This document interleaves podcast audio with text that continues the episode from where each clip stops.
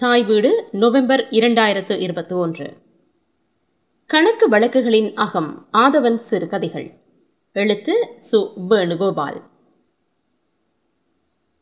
சந்திப்பின் கணங்களில் மனிதர்களின் அகத்தையும் புறத்தையும் ஒரு சேர வடித்து காட்டுவதில் முழு மூச்சாக ஈடுபட்டவர் ஆதவன். புறம் என்பது இங்கு பின்னணி அல்ல. புறமாக நாம் காணும் மனிதரின் முகம். அதில் ஒரு பாவனையை காண முடியாதபடி இயங்கும் மனிதரையும் சதா ஒலித்துக் கொண்டிருக்கும் அகத்தின் குரலையும் புட்டு புட்டு வைத்தபடி கதவை திறக்கிறார். அங்கொரு புதிய வெளிச்சம் தெரிவதில்லை. சொல்லப்பட்ட கணத்தின் நாளைய நீட்சியொன்று கிடப்பது போல் ஊகிக்க முடியும். அதனை ஒரு தரிசனமாக கொண்டால் நேற்று போன்ற இன்று போன்ற கசப்பின் நாளைய சந்திப்பு அல்லது காலம் காத்திருப்பது போல தோன்றுகிறது. கதையின் முடிவில் எவ்வித தெளிவுகளும் புலப்படுவதில்லை. அதாவது தெளிவுகளை முடிவாக வைக்கின்ற பாணி இல்லை. இரு மனிதர்களின் சந்திப்பின் அடியில் ஒரு பிரச்சனை இருக்கிறது. அந்த பிரச்சனை என்னவென்று சொல்வதற்காக அல்ல அந்த பிரச்சனையின் மேல் மனிதர்களின் அகம் செயற்படும் விதத்தை பின்தொடர்கிறார். கரிய நதியொன்று ஓடுவது போல் இருக்கிறது. ஆங்காங்கே சிறிய நன்னீர் பள்ளங்கள் தெரிகின்றன. இந்த நம்பிக்கை கூட நிச்சயமானதல்ல. நாளை அந்த நம்பிக்கை பொய்த்து போகலாம் என்ற தெளிவுடனேயே இருக்கிறது. ஆதவன் கதைகள் வழி முன்வைக்கும் சமூக பிரச்சனைகள் தலை போகிற விடயங்கள் அல்ல. நடுத்தர் வர்க்கத்து மனிதர்களின் அகப்பிரச்சனைதான் மனிதர்களை மனிதன் நம்பாமையின் பிரச்சனை ஆழமாக இருக்கிறது. மனுஷிகள் மனிதர்கள் சக மனுஷி மனிதர்களிடம் தன்னுடைய இருத்தல் பற்றிய அக்கறை ஒரு பிரச்சனையாக தகிப்பதைக் கண்டு சொன்னவராக இருக்கின்றார். இவ்வளவு உளச்சிக்கலோடா மனிதர்களின் சந்திப்பின் பரிமாணங்கள் இருக்கும் என்று நேற்று நினைத்திருக்கலாம். இத்தகைய பார்வை என்பது கூட்டு குடும்ப சாராம்ச மனநிலை என்று ஒரு விளக்கத்துக்காக கொள்ளலாம். எழுபதுகளில் மதுரை திருச்சி கோவை போன்ற பெருநகரங்களில் வாழ்ந்த மனிதர்களிடம் கிராமிய குணம் இருந்தது. அதே எழுபது அல்லது அறுபதுகளில் டில்லி பெருநகர மக்களின் குணம் அந்நியப்பட்ட ஒன்றாக இருந்தது. இன்று இந்த அந்நியப்பட்ட மனம் என்பது கிராமத்திலும் எழுந்தாடுகிறது. எழுபதில் இருந்த டெல்லி போல இன்று மதுரை திருச்சி கோவை மாறிவிட்டது. எல்லா நவீன ஊடகங்களும் தொழில் மையங்களும் பணியிடங்களும் தனிமனித தன் முனைப்புகளுக்கு மட்டுமே மதிப்பளிக்கின்றன. அவை மனிதர்களை குணரீதியாக மாற்றியுள்ளன. இந்த மனிதர்களை ஆதவன் கதிகளில் காண முடிகிறது. நேற்று டில்லி மனிதர்களின் பண்புகளாக இருந்தவை இன்று எல்லா பெரு சிறு நகர மனிதர்களிடம் காண முடிகிறது. ஆதவனின் படைப்புகளுக்கு இவ்விதம் இந்திய தன்மை மிகவும் பொருந்திவிட்டது. காதலின் பின்னியங்கும் பல வகையான கணக்கு வழக்குகளை குடும்ப நபர்களின் ஒட்டுறவற்ற குணங்களை சமூக மனிதர்களிடையே நிலவும் விட்டேத்தியான ஆணவங்களை அசட்டுத்தனங்களை அன்பின் பாசாங்காக உலவும் காமத்தின் முட்களை வெளிச்சத்தில் வைப்பதை தனது எழுத்தின் பயணமாக கைக்கொண்டவர் ஆதவன். நிலக்காட்சி வலுவாக இல்லையென்றாலும் அகக்குரல் வலுவாக இருக்கிறது. ஆதவன் கதைகளில் நம் மகத்தை பார்க்க முடிகிறது. நம்மை விசாரணைக்கு உட்படுத்துகின்ற நம்மை நாமே மதிப்பீடு செய்கின்ற வேலையை இக்கதைகள் செய்கின்றன. காகித மலர்கள் நாவலை சிறு வயதில் படித்தேன். என்னை பாதித்தது. டெல்லி சூழலில் மனிதர்கள் முன்னகர்ந்து செல்லும் பாதை எனக்கு புதியதொரு உலகத்தை காட்டியது. காமத்தை வழங்கி சொகுசாக மேலேறி அமரும் இடத்துக்கு குடும்ப பெண்கள் உடன்பட்ட உலகம் இன்னும் நினைவில் நிற்கிறது. அவரின் இரு நாவல்கள் குடும்பத்தின் அலங்கோலத்தை காட்டின. சிறுகதைகள் மனிதர்களின் அலங்கோல அகத்தை காட்டுவன. அசாதாரணமான சந்திப்பின் கணங்களையோ வித்தியாசமான காரணத்தையோ எடுத்துக்கொண்டு மனித அகத்தை துருவிக்கொண்டு செல்வதில்லை ஆதவன். அன்றாட இயக்கத்தின் சாதாரண சந்திப்பில் இருந்து அசாதாரணமாக மனதை பிளந்து செல்கின்றார் என்பது உயர்ந்த அம்சம். மூத்தலை சிங்கம் பரிசோதனைக்காக ஒரு கருத்தியலுள் பாத்திரங்களை மோதவிட்டு அசலான குணத்தை மீட்ட முயன்றவர். ஆதவன் நடுத்தர வர்க்கத்தின் இயல்பான சாதாரண சந்திப்பில் இருந்து உள்ளங்களின் முரண்களை சரசரவென எழுதியுள்ளார். டெல்லி சூழலில் ஆதவன் பிறந்து வளர்ந்து பணியாற்றியதால் தமிழுக்கு புதிய உலகம் ஒன்று நமக்கு அறிமுகமாகிறது. எங்கு பார்த்தாலும் உலச்சிக்கலோடு நகரும் மனிதர்கள். உளமே ஆதவன் அறுவடை செய்யும் விளைச்சலாக அமைகிறது. பெரும் நகரத்தில் விவசாயம் சார்ந்த இயற்கை பின்னணி இல்லை.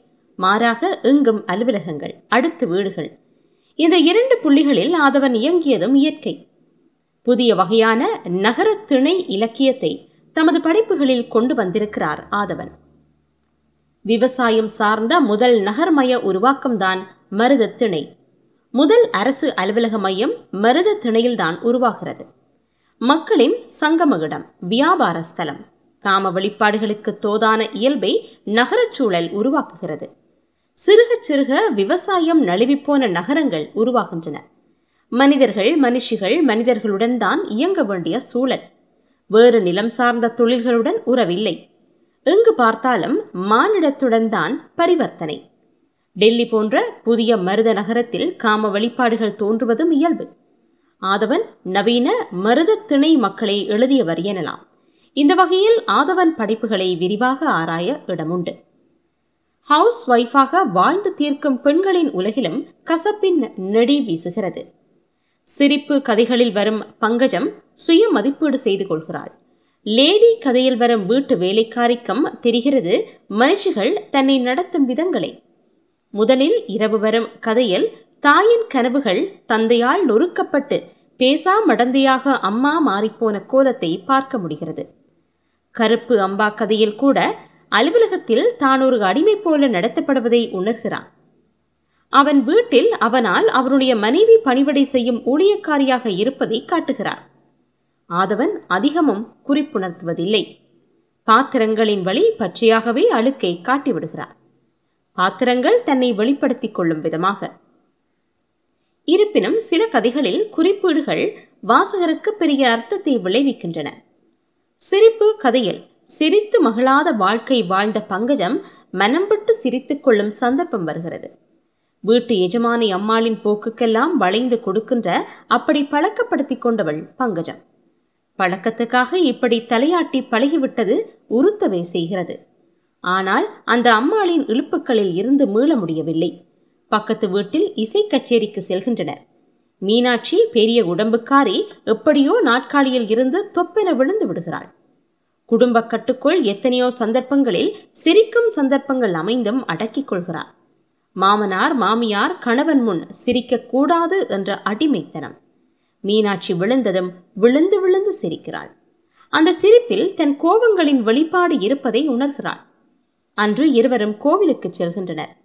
மீனாட்சி பங்கஜத்தை பார்த்து அம்பாள் இன்றைக்கு வெகு உக்கிரமாக தெரிகின்றாள் அல்லவா? என்கிறான் பங்கஜம் எனக்கென்னவோ இன்று அம்பாள் உதடுகளில் பொங்கும் சிரிப்பொன்று தவழ்வதாக இருக்கிறது என்கிறாள்.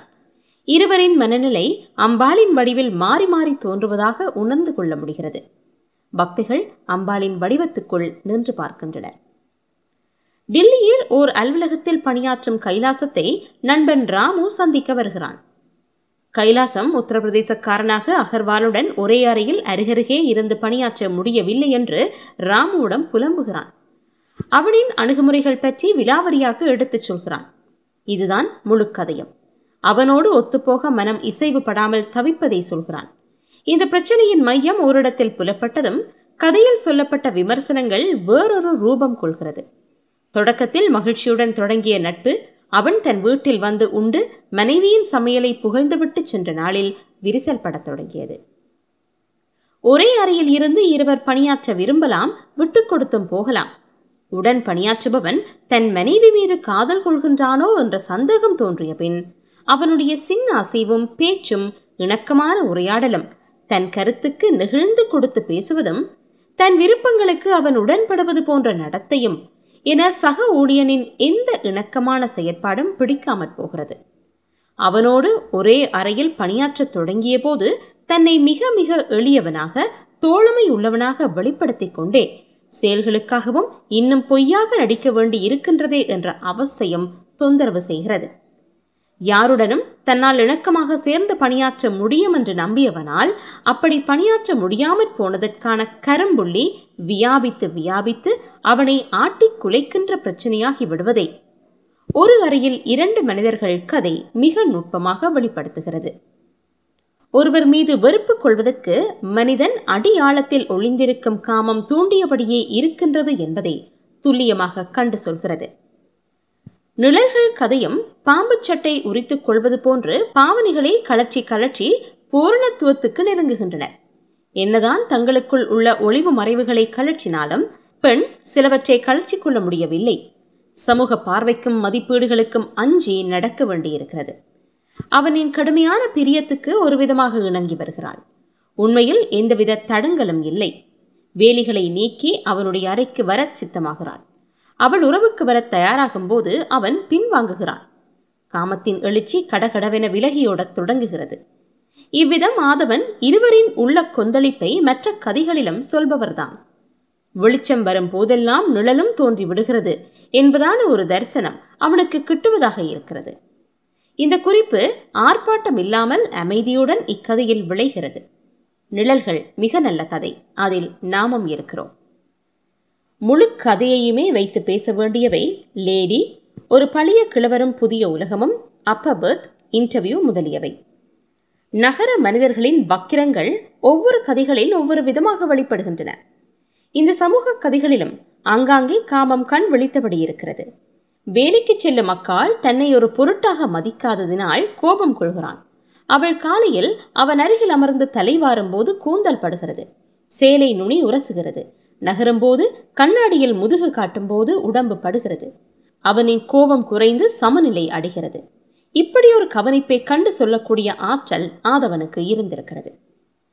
அதிகாரம் படைத்தவர்களுக்கு எதிராக எளிய மனிதர்கள் தங்கள் சுய மரியாதையை வெளிப்படுத்திக் கொள்பவர்களாக இருக்கின்றனர். லேடி கதையில் பாப்பா பள்ளி செல்லும் மகனுக்காக ஒரு சில்வர் தட்டை எஜமானி அம்மாளிடம் எதிர்பார்க்கும் போது அவனின் மகன் ஒரு பீங்கான் தட்டை வாங்கி வருகிறான். அவர்களின் குறுகிய உள்ளத்துக்கு மறுப்பாக பாப்பா வேண்டாம் என்று சொல்லிவிடுகிறாள். ரயிலில் சிறுவனுடன் பயணமாகும் இளம்பெண்ணின் கணவர் தவறிவிடுகிறார். உடன் வந்தவனுக்கு உணவு தருகிறாள். கணவன் எங்கு ரயிலை தவறவிட்டானோ? அவளின் பதற்றம் சிறுக சிறுக அடங்குகிறது. அந்த கம்பார்ட்மெண்ட்டில் பயணம் செய்த இளைஞன் அவர்களுக்கு உதவுகிறான். ஒரு சந்தர்ப்பத்தில் அவளை முத்தமிடுகிறான். அந்த இருட்டிலேயே அறை விழுகிறது. ஆனால் நடுத்தர வர்க்கத்து மனிதரான ஒரு பழைய கிழவரும் ஒரு புதிய உலகமும் கதையில் வருபவரால் இளைஞர்களின் அடாவடித்தனங்களை தட்டி கேட்க முடியாதவராக போகின்றார். இந்த நடுத்தர வர்க்கம் எல்லா அவமானங்களையும் ஏற்றுக்கொண்டு சுயநலத்தை நழுவ விடாமல் பற்றி கொள்கின்ற சித்திரத்தை நாம் காண முடிகிறது. கீழ்மைத்தனங்களுக்கு உடன்பட்டு சொகுசாக வாழ்வதை விரும்புகின்ற நகர மக்களின் உலகம் கிட்டத்தட்ட எல்லா கதைகளிலும் படிந்திருக்கிறது.